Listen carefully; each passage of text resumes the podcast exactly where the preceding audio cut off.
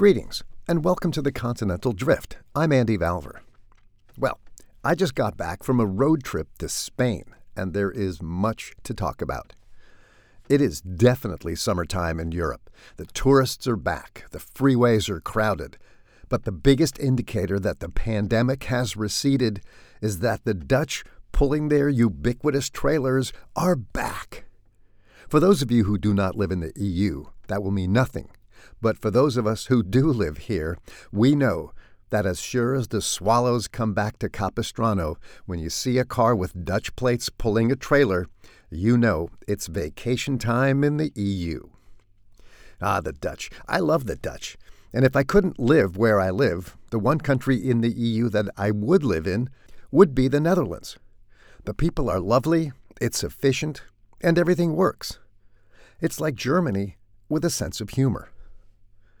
The Dutch are known for their frugality. That's why when you see the Dutch on vacation pulling their trailers, not only do you know it is summer, but the local merchants where the Dutch visit know that they won't be selling much to the Dutch because they bring everything they need with them. Anyway, I took a small trip to northern Spain, the Costa Brava.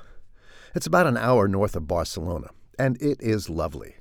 It was also hot because if you've been paying attention, southern Europe is in the grips of a heat wave, or it was. It's eased a bit, but last week was brutal. It was all that hot air coming up from Africa. Nevertheless, I was on the road, and pulling into freeway rest stops, it was plain to see that the parking lots were littered with cars with license plates from all over the EU Germans, Italians, Dutch, French, Swiss. And everyone is in a good mood. People are friendly, smiling at each other. There's this feeling of relief, of, whew, we can finally go on vacation again. Because you see, here in the EU, vacations are important. That's because the EU understands that vacations are important psychologically for people. And here in the EU, people have paid vacations. Even me, when I was working as a freelancer for a German organization, I got five weeks a year of paid vacation. I know this is a concept that makes Americans' heads explode. But paid vacations are good not only for humans, but also for the economy. You see, when people have paid vacations, they use that money for train tickets, plane tickets, hotel rooms, gasoline, restaurants, and this is how money moves around. The sign of a healthy economy. Everyone gets to touch a few euros as they go by. And that sense of everyone getting to touch a few euros as they went by was evident in the Costa Brava. It was early June when I was there. But coastside Mediterranean resorts were gearing up for the crowds.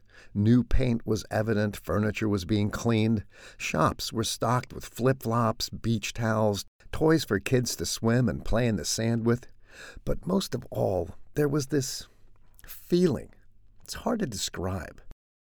A vibe of well being, a psychic sigh of relief. People are glad to be out of the house. They're glad to be busy with their businesses again. They're glad to welcome people to their area again. They're glad to have restaurants busy again. They're happy to be able to make a few euros again. Happiness is palpable. I wish I could say it was so across the entire continent. That's the weird part. Life seems so normal again, and yet we all know that for more than 35 million Ukrainians, it is anything but normal.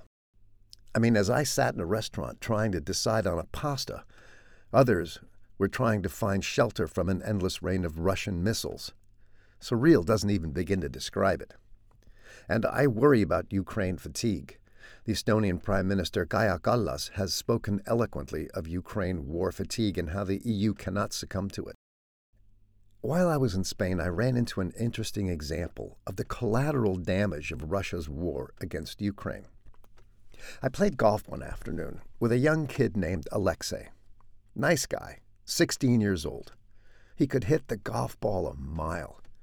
He's really into competitive golf, dreams of a career as a pro, or at least taking a shot at being a pro. Before Russia's attack on Ukraine, he was entering all kinds of tournaments all over Europe. In fact, this summer he was looking forward to playing in the European Young Masters Golf Tournament in July in Finland. I saw him play, and I think he could have easily competed. He was that good. Unfortunately, Alexei can't play because he has a Russian passport. All tournaments are off limits to him. It made me think. Not only has he lost a couple of years due to the pandemic, as have all young people, but now he's losing even more opportunity because of his nationality. Now, if you listen to this little blog here, you know that I am not a fan of the Russian government. As far as I'm concerned, they're the mob. But Alexei is not part of the mob. He's just a kid. He thinks the whole Ukraine thing is absolute bullshit. Now, he was living in a nice area of Spain, so his folks had money. Was his dad an oligarch? I don't know. And even if his dad was an oligarch, is it fair to punish a 16 year old for the actions of a government? Let's say his dad is an oligarch and is a confidant of Putin. If he loves his son, like all fathers do, then he's probably upset that his son can't follow his dream of playing golf. Is that enough to make Alexei's dad stand up to Putin? Is that the aim of sanctions? I don't know. Again, I think the Russian government is absolutely evil, but Alexei is just a kid, and he's not evil. He just wants to be a teenager and play golf. Is there a solution to this? I don't know. Maybe we shouldn't punish kids for their parents' actions. Maybe have a cutoff age. Everyone under the age of 18 is not part of the sanctions. Like I said, I don't know. But it was interesting to run into the side effects of the Ukraine war in Spain. And finally, one last item from UPI.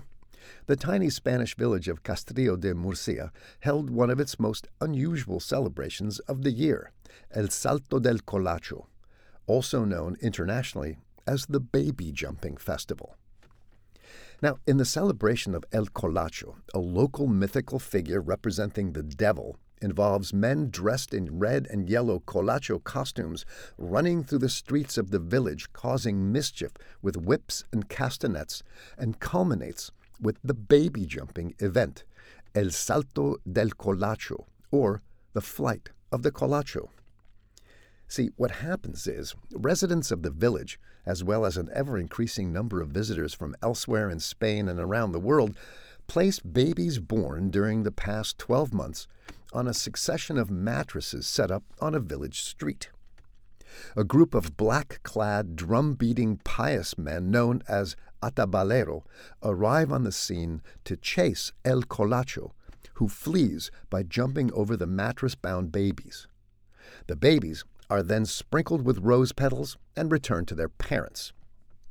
You see, the act of jumping over the babies is said to cleanse them of original sin and offer protections against disease and other misfortunes. El Colacho also absorbs any evil spirits that were inhabiting the babies, and a parade directly following the baby jumping herds the Colacho performers to the local church so they and the spirits they absorb can be symbolically destroyed. The actors themselves are not harmed. The tradition started way back in 1620. You gotta love Spain. Paella, golf, and baby jumping.